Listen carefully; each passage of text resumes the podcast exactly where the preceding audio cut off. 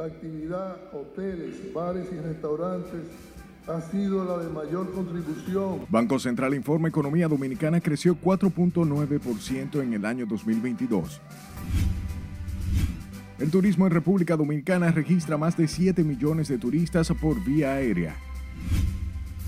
Ningún país le va a dar, valor a los haitianos porque por lo que está haciendo. Haitianos residentes en el país dicen estar preocupados por situación de violencia que vive Haití. Estamos muy de acuerdo con el pedido del presidente Luis Abinader. Mercado de Bajabón funciona con normalidad pese a situación de Haití. Determinar el paradero de esta pareja. Luego de una semana, aún no hay rastros de pareja de esposos desaparecidos en la Guayiga. Hay que buscar una solución como quiera para esto. Aumenta preocupación de familiares de pacientes contagiados por cólera, mientras que los casos ya suman 43. Mañana vence el plazo para la renovación del malvete. Bajamos al mercado a comprar carne y a cocinar. Nada más no comimos chen, chen. Y capitaleños retornan a la ciudad luego del último fin de semana largo de enero.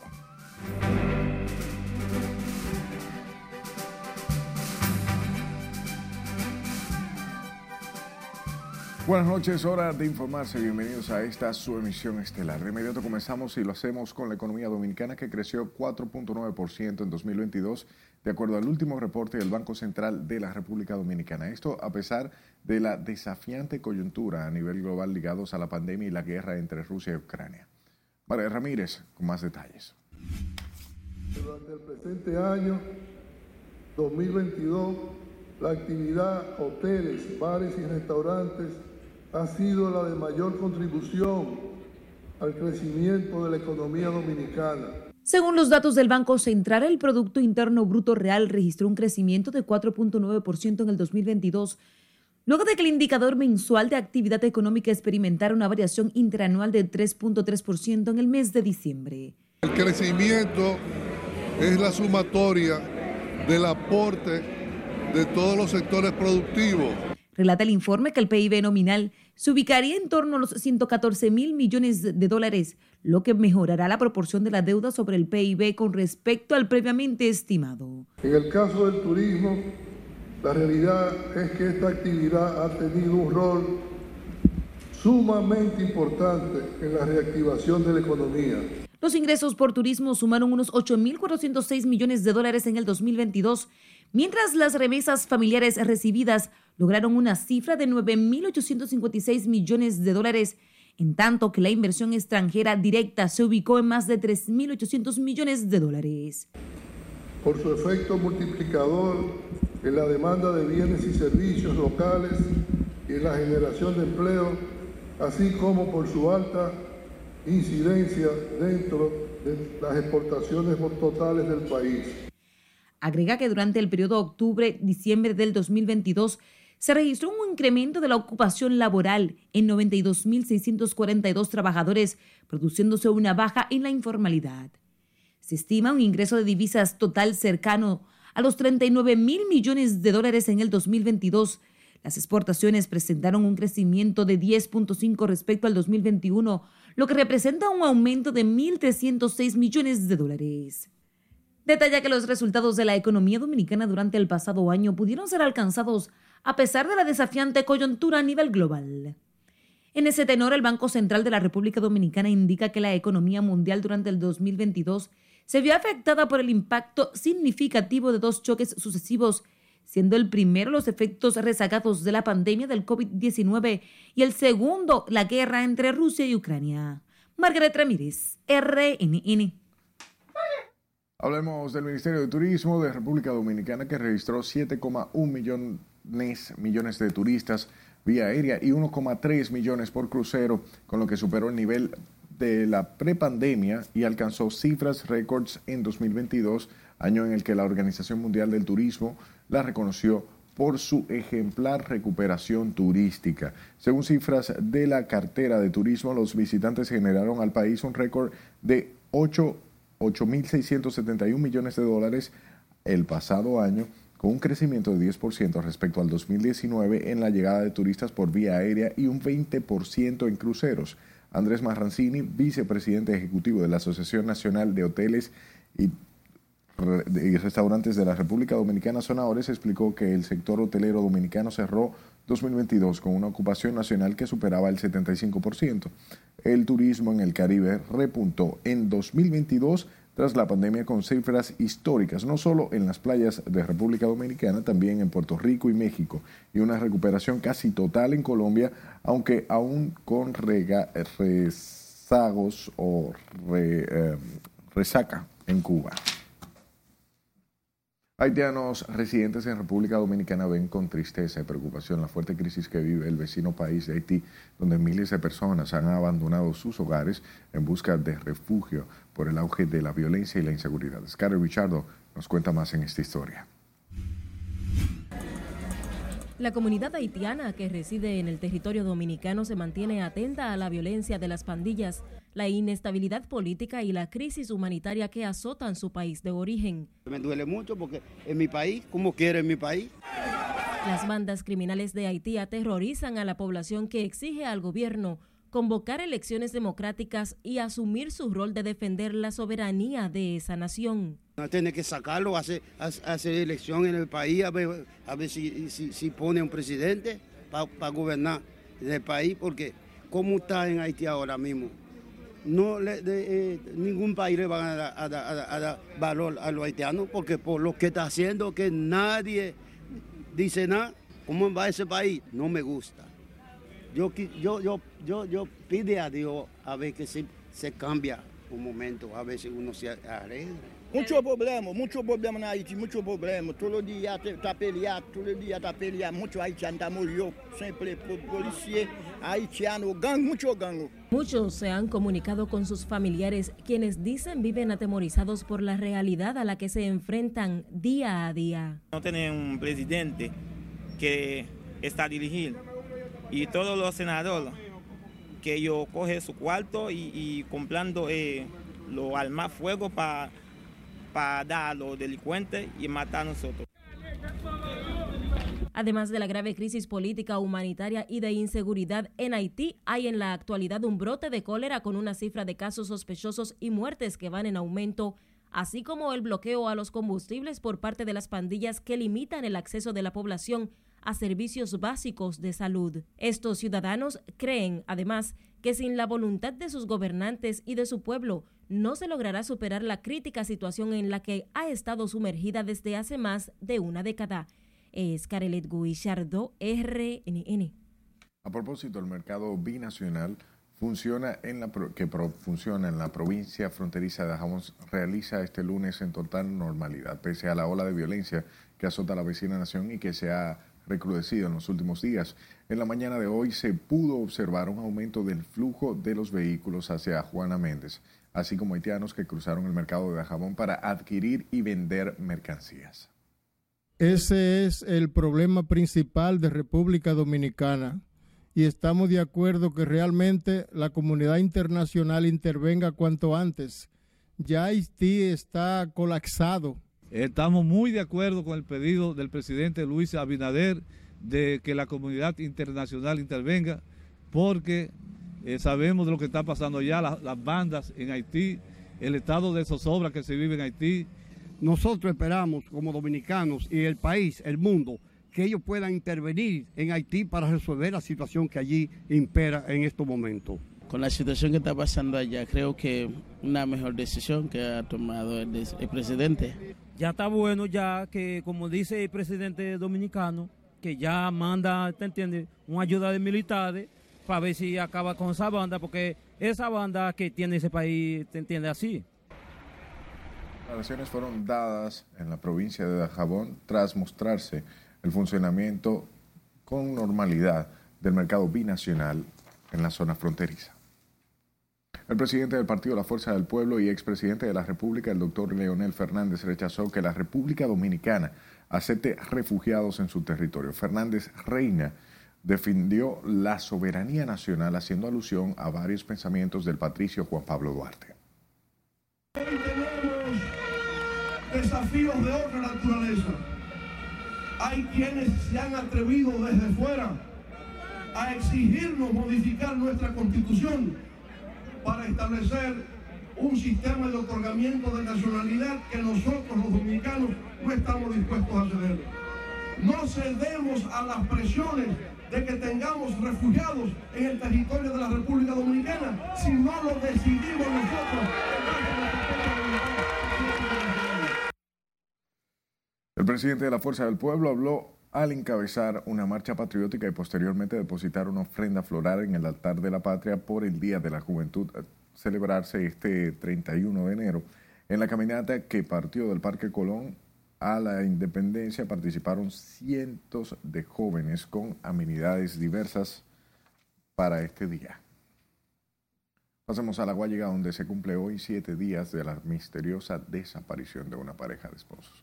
El hermetismo prevalece en torno al caso y la incertidumbre incrementa en vecinos y parientes que piden las, la ayuda de las autoridades y que se agilicen los trabajos de búsqueda e investigación del caso. Laura Amar da seguimiento al tema y nos cuenta más. Estamos enfocados en eh, determinar el paradero de esta pareja. El caso de los esposos desaparecidos en la Guayiga mantiene intrigada a su familia y a la comunidad que pese a la consternación no quieren hablar en cámaras sobre el hecho. Sin embargo, la madre de la joven asegura que no ha dejado de elevar las plegarias para que encuentren a su hija y esclarecer la situación. Mi corazón me dice que, que mi hija está viva. Mi corazón me dice que ella está viva. No tengo más nada que decirles, solamente clamo a Dios, al Todopoderoso, que mi hija se encuentre con vida y que pueda aparecer. La policía continúa realizando los levantamientos del lugar y estudiando las cámaras de seguridad que permitan esclarecer qué ocurrió con la pareja. Desde la Policía Nacional, desde el Ministerio Público, damos garantías de que se, da, se dará una respuesta a este caso. Eh, por el momento, reiteramos, estamos en una fase en que no podemos adelantar ningún aspecto, ningún detalle de la investigación. Este lunes se cumplen siete días de la desaparición de Luis Miguel Jaques y Elizabeth Amarante, que no dejaron rastros ni pistas de su paradero. La comunidad de La Guayiga confía en que el hombre y la mujer puedan regresar con vida a su casa e insisten en que hasta la fecha no habían tenido conflictos en la zona. Laurila Mar, RNN. También en La Guayiga fue encontrado este lunes el cadáver de un hombre en un solar baldío en la calle Nuevo Progreso de esa comunidad en el municipio de Pedro Brand. Según versiones, el hombre lo habría asesinado unos desconocidos que minutos antes atracaron a un hijastro suyo. Pues nos preocupa todo porque imagínate, somos, estamos en, la, en, el mismo sector, como pueden ser ellos hoy, mañana puede ser nosotros, o un familiar de nosotros. Consternado, porque es algo difícil, donde hay un muerto y dos personas desaparecidas es algo fuerte. Esperamos que las autoridades tomen medidas con todas estas problemáticas que ha pasado en el sector. El hombre fue identificado como Richard Manuel Terreno, de unos 39 años, quien se dedicaba a la venta de perfumes y hasta el momento las autoridades forenses no habían levantado el cadáver. Al lugar se presentaron agentes del CRIM y decenas de curiosos. Recuerde que puede adquirir este tipo de informaciones y otras en nuestra página web rnn.com.de, al igual que la red de su preferencia, solo buscando nuestro usuario arroba noticias rnn. Ahí estará informado. Al igual, le invitamos a que envíe sus denuncias a este número de WhatsApp 849 268-5705 y escúchenos en podcast. Estamos en Spotify, Apple Podcast y Google Podcast como Noticias RNN. Vamos a nuestro primer corte de la noche. Al volver, la Organización Mundial de la Salud dice el COVID sigue siendo una emergencia. Dirán ellos que si no lo mata el cólera, lo mata el hambre. Además, pese a la advertencia de las autoridades residentes de Villa Liberación, ignora medidas para prevenir el cólera. Nos afecta en generalmente a todos. Y residentes de Arroyo Lindo piden a las autoridades la creación de un puente peatonal. Ya regresamos.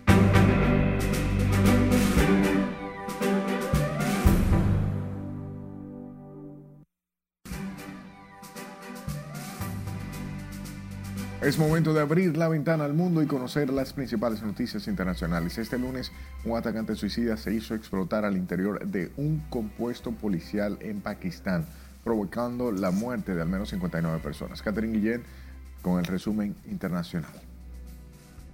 Un atacante suicida se hizo explotar este lunes en una mezquita al interior de un compuesto policial en Pakistán, provocando que el techo se derrumbara y matara al menos a 59 personas e hiriera a más de 150. La mayoría de las víctimas eran policías. No está claro cómo el agresor logró penetrar el compuesto amurallado que alberga la sede policial en Peshawar, una ciudad en el noreste del país y está ubicada en una zona de alta seguridad con otros edificios de gobierno. Proyectiles rusos mataron al menos a cinco personas e hirieron a tres en el último día, según dijeron las autoridades ucranianas este lunes, mientras las fuerzas de Kiev y del Kremlin seguían inmersas en duros combates en el este de Ucrania. El presidente de Brasil, Luis Ignacio Lula da Silva, aseguró este lunes que su país no enviará armamento para que sea utilizado en el marco del conflicto entre Rusia y Ucrania.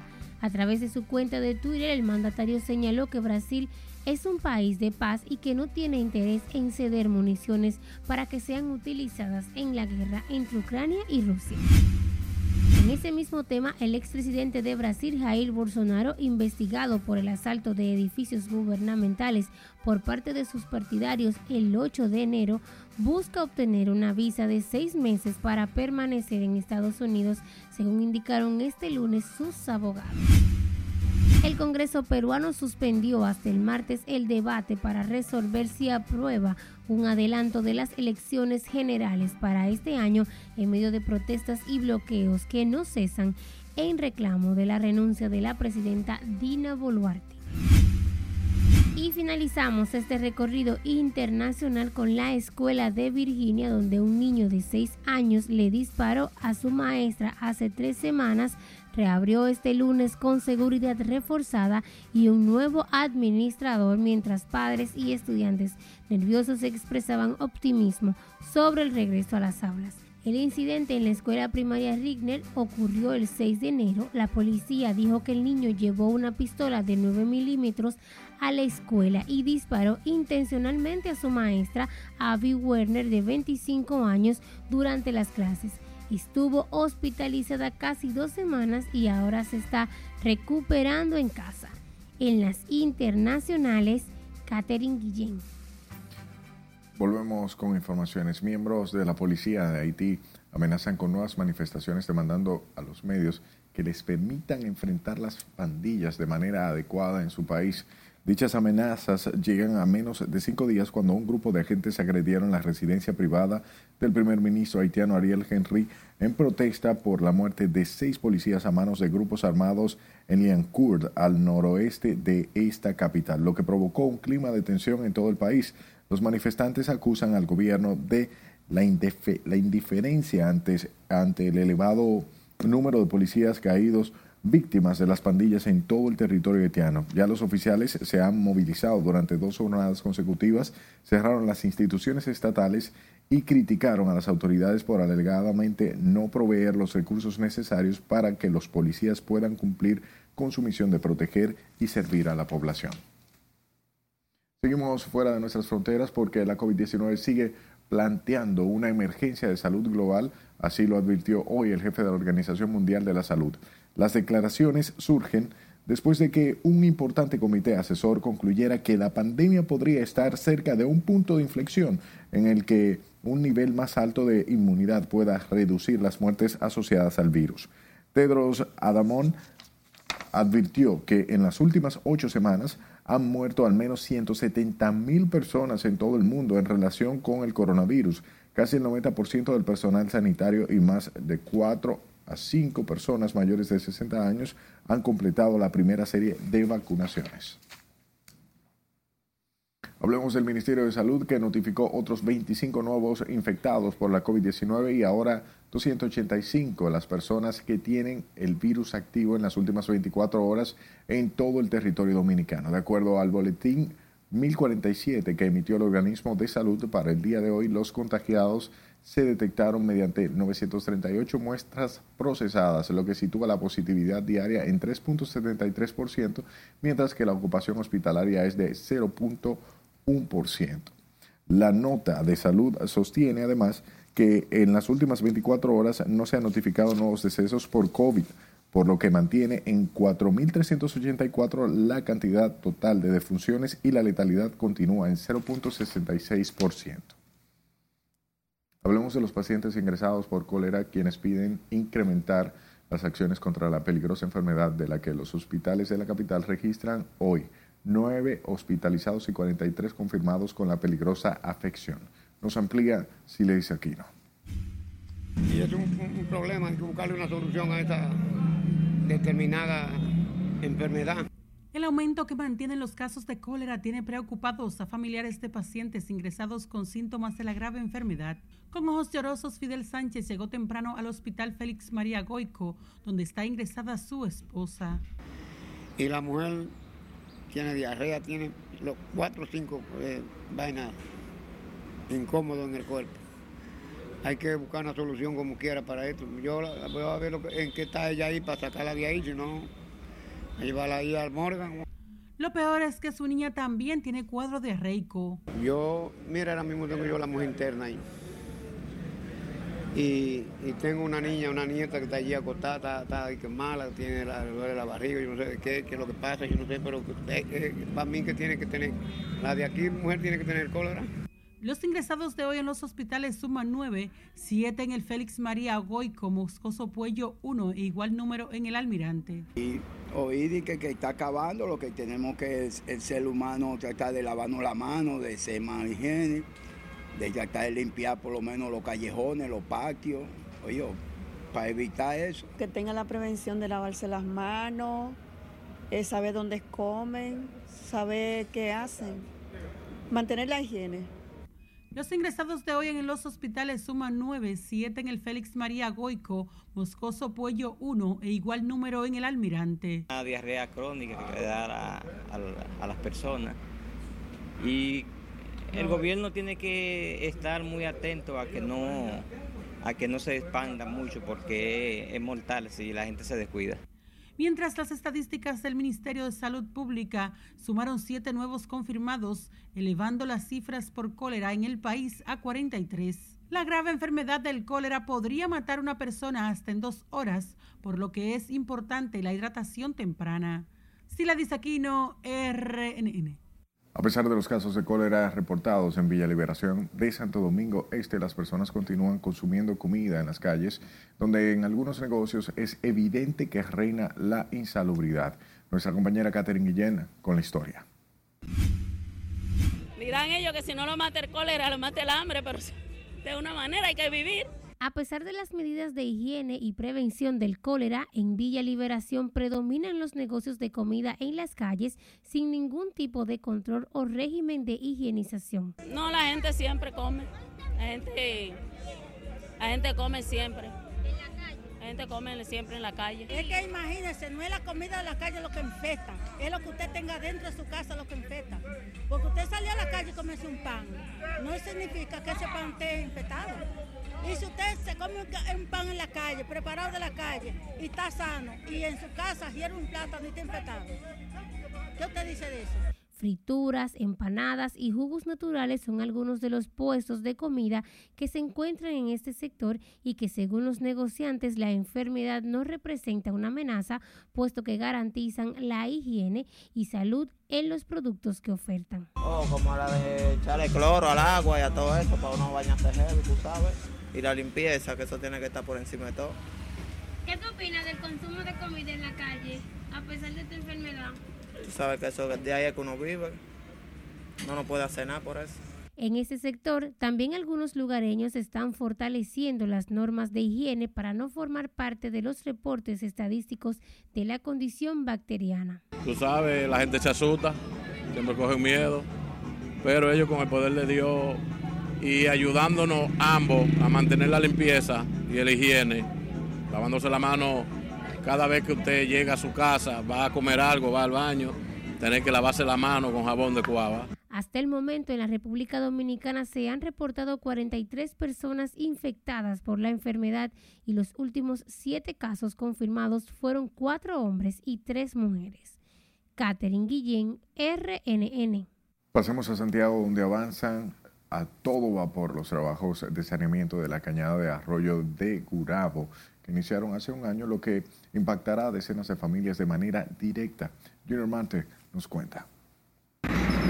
La obra tiene contemplada ser inaugurada el 30 de marzo en su primera etapa. Residentes de esta ciudad destacaron la inversión del gobierno para la obra de unos 1.500 millones de pesos, donde se reubicarán decenas de familias en toda la franja de la cañada. La instauración de esta obra en el área de Gurabito eh, se viene a dinamizar también la ciudad de Santiago. Se está tomando en cuenta a Santiago.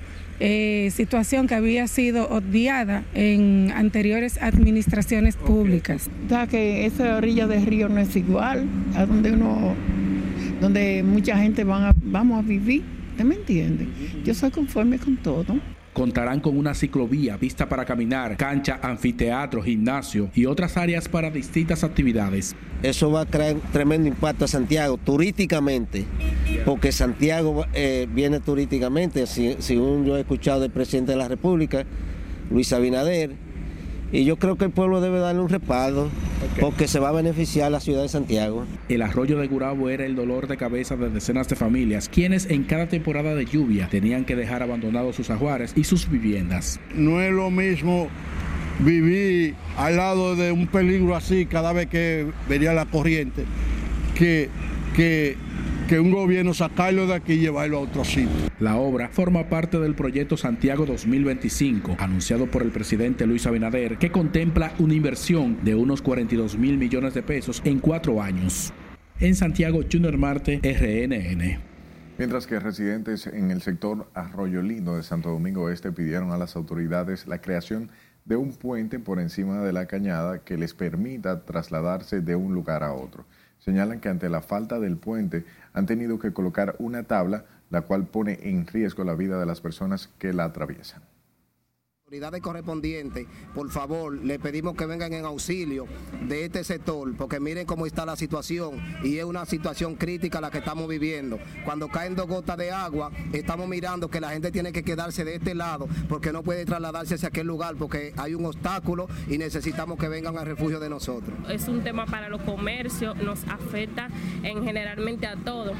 Le hacemos un llamado pacíficamente que tenemos mucho tiempo en eso. Si no, vamos a tener que tomar otras medidas de huelga y otras cosas para que nos resuelvan la situación porque ya estamos cansados.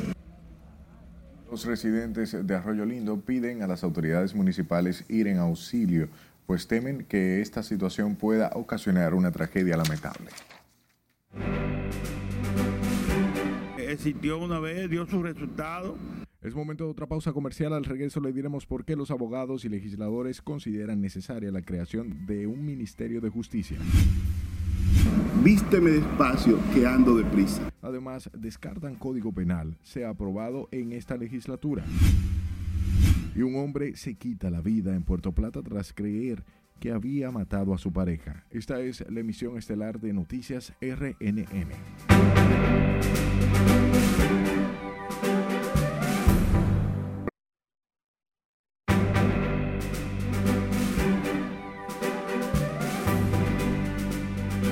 Gracias por darnos de su tiempo. Hablemos de los abogados y legisladores quienes plantean que se hace necesario agilizar la creación del Ministerio de Justicia en el país, lo que a su juicio permitirá mayor eficiencia e independencia en la aplicación de justicia.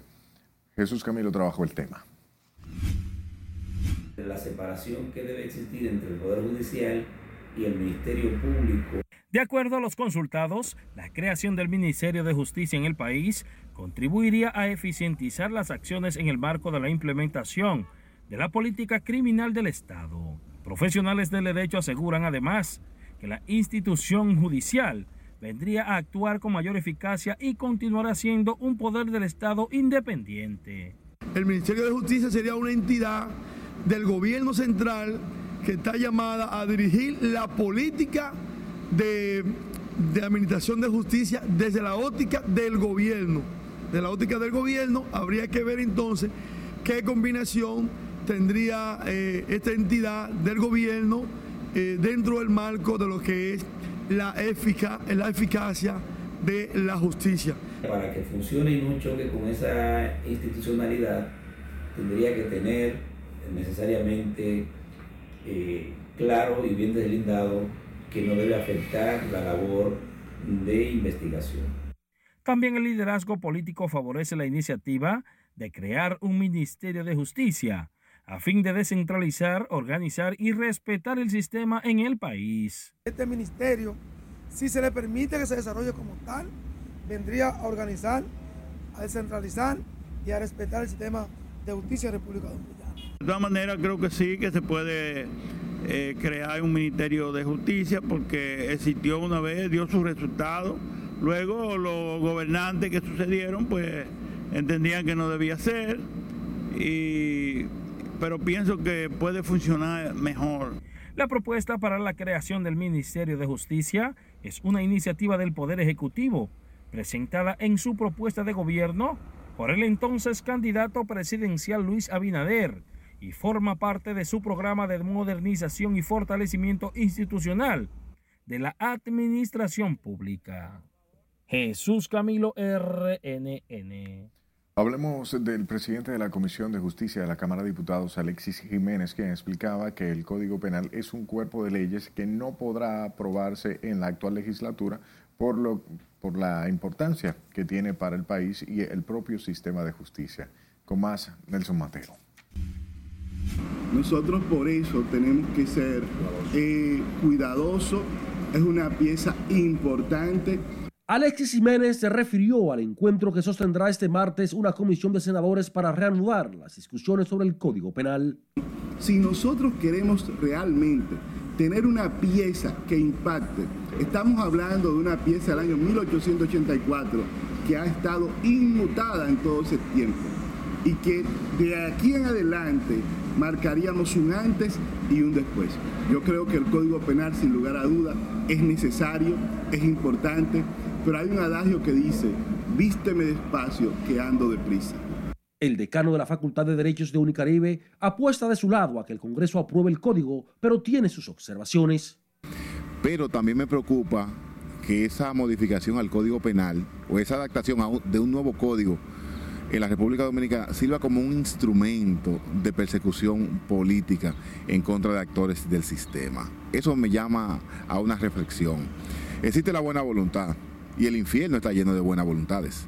Ahora lo que tenemos que ver es si ciertamente se va a hacer un consenso, se va a hacer una concertación entre los diferentes actores de la sociedad para modificar un instrumento viejo, extremadamente viejo, y que dentro de cinco o seis años o dos años no pase como el Código Procesal Penal, que ha sido objeto ya de tres o cuatro modificaciones. Por eso, el doctor Alexis Jiménez cree que la normativa penal y sus más de 100 nuevos tipos penales deben ser conocidos bajo el más cuidadoso consenso. El código no es para complacer a todos. Y esto es lo que tenemos que saber. Y primero, es una herramienta de administración de justicia. Es una herramienta de combate a la delincuencia. Es una herramienta para la política criminal de la República Dominicana. Y nosotros lo que tenemos que pensar, ¿por qué había estado parado el código? Por temas que son importantes, son éticos, son morales, como son las causales, pero al final uno va a los tipos penales que se ven el día a día en los tribunales y no son eso.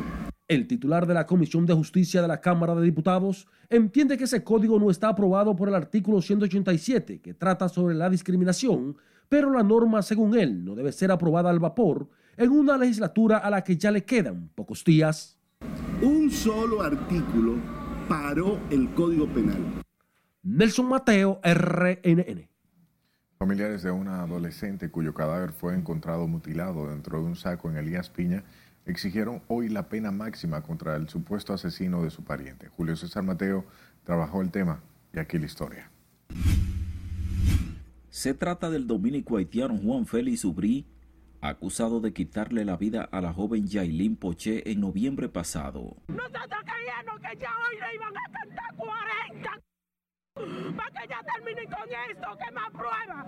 ¿Qué más prueba? explicaron que todas las investigaciones realizadas apuntan a que Yailin Poché fue asesinada por Juan Ubrí alias Caputo. Los resultados de la investigación y de, las, y de la autopsia que se le realizó a la, a la fallecida, eh, se trata de un, de un vulgar asesinato. Portando pancartas, los familiares de la víctima protestaron exigiendo que el caso no quede impune. ¡La justicia! ¡Estamos confiando en ella! Dijeron esperar que en la próxima audiencia el supuesto asesino sea condenado a la pena máxima.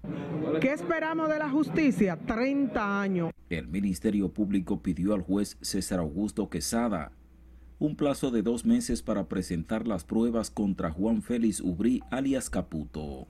Desde Elías Piña, Julio César Mateo, RNN. Y un joven de 27 años murió a tiros en un hecho ocurrido la mañana de este domingo en el sector Vista al Valle de San Francisco de Macorís. Se trata de Jordi Santos Rojas, conocido como El Típico, quien según informaciones extraoficiales fueron interceptados o bien fue interceptado por un hombre que abordó de una motocicleta sin mediar palabras le disparó. En los archivos policiales, Santos Rojas aparece que en noviembre del pasado año 2022 fue detenido por las autoridades acusado de participar en la muerte de Martín García de los Santos, alias Morenito, pero después fue dejado en libertad. El cadáver se encuentra en el Instituto de Ciencias Forenses del Hospital San Vicente de Paul. Por otro lado, un hombre se ahorcó luego de herir de varias estocadas a su expareja, a quien dejó por muerta este domingo en Puerto Plata. Se trata de David Fernández, quien tomó la decisión de quitarse la vida luego de haber herido de gravedad a su expareja Ninosca González, con quien había procreado una hija. El trágico hecho ocurrió en el sector Los Conucos del municipio Luperón, en la provincia de Puerto Plata, también conocida como la novia de Villa. Paralelo a esto, en La Vega será sometida a la acción de la justicia por ser la principal sospechosa de haber causado la muerte de su propia hija.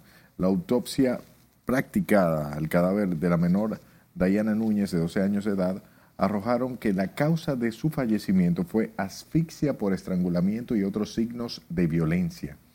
Por la muerte de la menor se encuentra detenida Yajaira Núñez Batista, de 38 años de edad, madre de la niña, quien de acuerdo a los familiares paternos la señalan como principal sospechosa de haberle causado la muerte a la pequeña.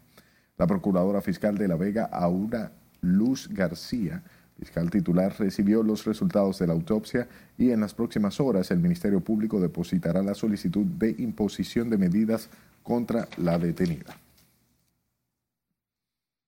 En otro orden, la tercera sala de la Cámara Civil y Comercial del Juzgado de Primera Instancia del Distrito Nacional reanudará este martes la audiencia en la que se conoce la demanda por 250 millones de dólares en compensación por daños y perjuicios e incumplimiento de contrato contra el equipo de las grandes ligas, los Texas Rangers, interpuesta por el prospecto de béisbol Fraidel Adriel Liriano Trinidad.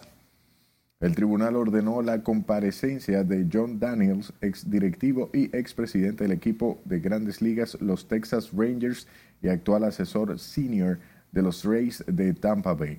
La defensa de Friday Liviano, representada por el abogado Jonathan Peralta, busca que se pueda probar en la Corte Dominicana la existencia de una vinculación contractual, la cual el equipo de grandes ligas incumplió al no pagar un millón 500 mil dólares ofertados al prospecto dominicano por tratarse de un jugador de procedencia latina y pobre de raza negra.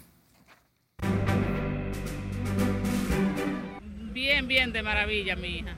Es momento de nuestro último corte de la noche. Capitaleños retornan desde el interior del país luego del fin de semana largo. Por las actividades que se dan ahí en la plazoleta. Ciudadanos disfrutan del feriado en la zona colonial y en San José de Ocoa celebran el Festival del Cerezo. No le cambie.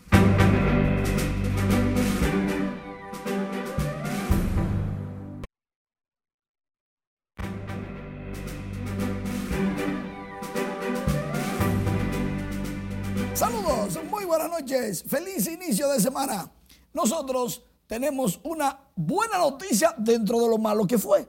Resulta que el gerente general de los Tigres del Licey, Audo Vicente, no va a Venezuela. Esa es la mala. La buena no es porque él no quiere o porque le pasa algo, es que trabaja para los marineros de Seattle. Y todos los que trabajan para esta organización, si no es venezolano, tiene prohibido viajar a Venezuela. En su lugar estará Fernando Ravelo encabezando el cuerpo de operaciones de los campeones de la República Dominicana. El Licey da las condolencias públicas por el fallecimiento de don Rafael Ávila en Miami a los 93 años. Don Rafael, con problemas de Alzheimer, uno de los más prominentes conocedores del béisbol en República Dominicana y en todas las grandes ligas. Nelson Cruz dijo hace unos días que hay 18 objeciones. Eso no quiere decir que los 18 jugadores no van para el clásico, no. Lo que quiere decir que es decisión de los jugadores participar en el clásico. Una cosa es objeción y otra prohibición. Los equipos pueden prohibirle jugar a los peloteros que estuvieron gravemente lesionados la temporada anterior al clásico. Pero si no, solamente le dicen su deseo, no quiero que juegues. Y es decisión del pelotero jugar o no. Los que tienen su trabajo seguro juegan. Y los que no, le hacen coro a los equipos para ver si consiguen el trabajo fijo. Eso es simplemente lo que está pasando. ¡Ay! Ya está el avión ready, seteado para este miércoles. Ese avión tiene todos los logos de los Tigres del Licey de República Dominicana y del Lidón Incluso ya está listo todo lo que tiene que ver con la indumentaria interna. Vámonos para Caracas. Hablando de la Lidón, Jesús Mejía es el nuevo gerente general de los Toros del Este. Así lo anunció Grandes en los Deportes, fue el primer medio que lo hizo. Había renunciado de los gigantes del Cibao la semana pasada. Y Manny García, ex coach de las Águilas Cibaeñas, será el gerente general de las Estrellas Orientales. Se comienza a mover la coctelera, solamente faltan los gigantes por nuevo gerente. 120 nuevas atletas ser Reina del Caribe. De 2.000 que estuvieron el año pasado en un, en un preliminar, escogieron a 120. Y ellas, junto al cuerpo técnico del proyecto de voleibol femenino y con la presencia de sus padres, estuvieron iniciando su caminar por el voleibol. Van a ser reinas, ¿eh? las que llegan ahí a la mano de Cristóbal Marte y de Milagro Cabral, reinas. Y les amplío un poquito más sobre Fray del Liriano. Los pactos o los preacuerdos existen, sí, existen, porque ningún equipo va a firmar a un pelotero el día que inician las firmas sin haberlo visto sin estar autorizado por los superiores, sin estar autorizado por MLB, sin haber negociado previamente cuánto le van a dar. Lo que quiere decir que si usted no firma, por ejemplo, a Fraidel Liriano, que Texas lo engañó durante tres años y después no lo firmó, entonces usted está en falta. Simple, está en falta. El gobierno dominicano, y eso lo aplaudimos, aporta 800 mil dólares para el Clásico Mundial de Béisbol ese dinero que proporciona el Estado Dominicano estaría destinado a cubrir los gastos de representación de la escuadra quisqueyana. Esto y mucho más lo tenemos en rnn.com.do y ampliamos, ampliamos más noticias incluso, porque esta es así como que, wow. El club Gregorio Luperón, es campeón por allá, por Barahona, en el básquet superior, pero en la NFL, a ellos que les gusta mucho la NFL, Kansas City y Filadelfia van para el Super Bowl. Sí, los dos mejores equipos de la NFL van para el Super Bowl. Novak Djokovic ganó su gran slam número 22, eso también lo tenemos ahí en nuestras redes sociales, y empató con nada más y nada menos que Rafael Nadal. Ahora bien, como a ti te gustan las predicciones, Dicen los expertos de Fox. De Fox. De Fox. que la República Dominicana es el equipo a vencer en el Clásico Mundial. ¿Y qué dice Manuel que Díaz? Que después va Estados Unidos y después Japón. ¿Qué dice Manuel Díaz? Que ganamos siempre y cuando no nos dejamos engañar por los equipos de grandes ligas que no quieren que solo estelares jueguen. Ah, ¿y en, el, y en la Serie del Caribe? Ajá. Apuesta a mí. Fácil. Está bien. Era Muy en la fuerte. Serie del Caribe la pregunta. Ah, pues también vamos a ganar ahí. Ok, gracias, Manny. Sin prórrogas, escuche, sin prórrogas, repito, vence mañana el plazo para la venta de Marbete sin recargos a través de las entidades financieras autorizadas por la Dirección General de Impuestos Internos. Cerrado el plazo, aquellos conductores que no hayan renovado a tiempo el Marbete deberán hacerlo mediante una administración local con el pago de una sanción adicional al monto del impuesto.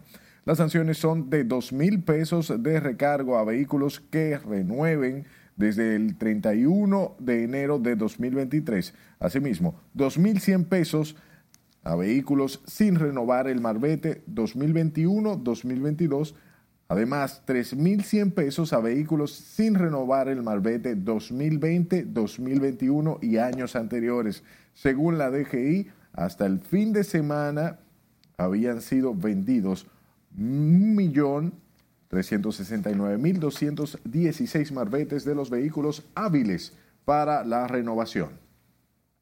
Vacacionistas retornaron este lunes desde el interior del país luego de pasar el fin de semana largo en el interior por el feriado del natalicio de Juan Pablo Duarte. Catherine Guillén con la historia. Bien, bien, de maravilla, mi hija. ¿A qué fue que fue? A ver mis padres. Con sacos, maletas y bultos, los vacacionistas llegaron desde el interior del país luego de agotar el último fin de semana largo de este mes de enero. No hicimos muchísimas cosas, fuimos a unos rezos de una vecina, la pasé bien con mis hermanos, bajamos al mercado a comprar carne y a cocinar. Nada más nos comimos chen chen. El sábado, pero fue rápido. ¿A dónde fue? A mi papá. ¿A dónde? Para la casa. Este movimiento de vacacionistas representa un incremento en la economía de los que se dedican a transportar pasajeros que ven este feriado como un día próspero para los bolsillos. Se está moviendo bien, se ha picado bien. No nos podemos quejar. Todo está bien por la gracia de Dios. Y este fin de semana fue muy productivo para, o sea, de regreso para los que tienen su transporte que viajan para el sur y de regreso para nosotros ahora de ayer para acá. Los vacacionistas regresaron este lunes debido a que ya mañana la clase trabajadora deberá integrarse a sus labores cotidianas, según lo establece la Ley 139-97 sobre la aplicación de los días feriados y el Ministerio de Trabajo. Catherine Guillén, RNN. Y este lunes decenas de capitaleños acudieron a la zona colonial para disfrutar del feriado del Día del Natalicio de Juan Pablo Duarte. a dar un paseo normal y viendo el ambiente un poco de acá. ¿Te gusta el espacio? Sí. ¿Acostumbras a venir? Sí, no muy cotidiano, sino cuando tengo tiempo. Muy bien, ¿no? Por las actividades que se dan ahí en la plazoleta. Vimos que montaron como una carpa y cosas, pero nosotros fuimos a los restaurantes a jugar en el parque. En este espacio recreativo y familiar, los visitantes disfrutaron de música en vivo, helados, así como paseos en bicicletas y fotografías con personajes de niños.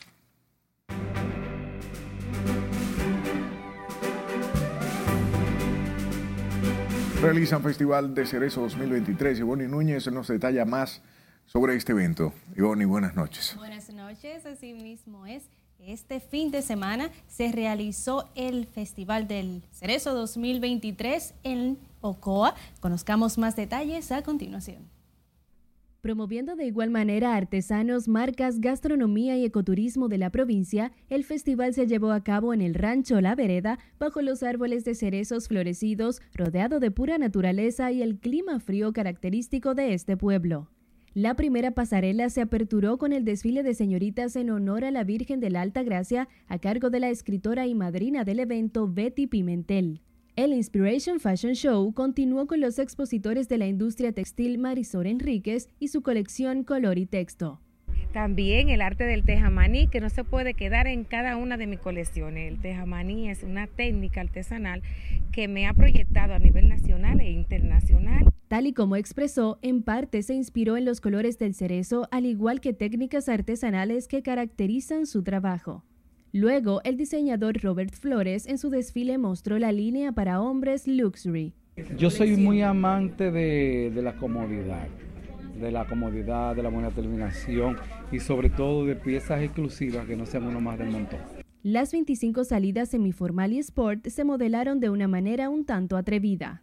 De su lado, Sixto Nolasco expuso su trabajo de nombre extranjero Magic Noir, pero fabricada por manos dominicanas. Tengo una línea muy, muy Versace, es muy Leger, es muy Armani, son piezas muy ponibles y, no tengo tanto vestido como otros diseñadores que son los masters en su vestido. Yo, yo hago más piezas que son muy cómodas para las mujeres. Con piezas en tonos blanco y negro, dijo también que este estilo va dedicado a mujeres empoderadas. Seguido, Starling de Olma y su demostración Elite Urban, donde incluyó pequeños modelos, la exhibió también en Venecia el pasado año 2022. Entonces aquí vamos a ver una colección con un estilo urbano, pero como dice el nombre, muy elitista, muy fino, muy vanguardista y muy adecuado a lo que son los tiempos. Y para finalizar con el despliegue de distintos estilos, la propuesta con vestidos llenos de glamour Melquis Díaz con su colección Soft Glam. El evento a cargo de los ejecutivos Bismarck Morales y Junior Jorge se realizó bajo los lemas OCOA El Destino y Donar Sangre Salva Vidas a beneficio de la Cruz Roja Dominicana. El Festival del Cerezo se realizará nuevamente el próximo sábado 4 y domingo 5 de febrero para quienes les guste también el ambiente natural y la moda. Hasta aquí feliz resto de la noche. Gracias, Ivonne, por estas informaciones y la gracias siempre a usted por su atención. Buenas noches.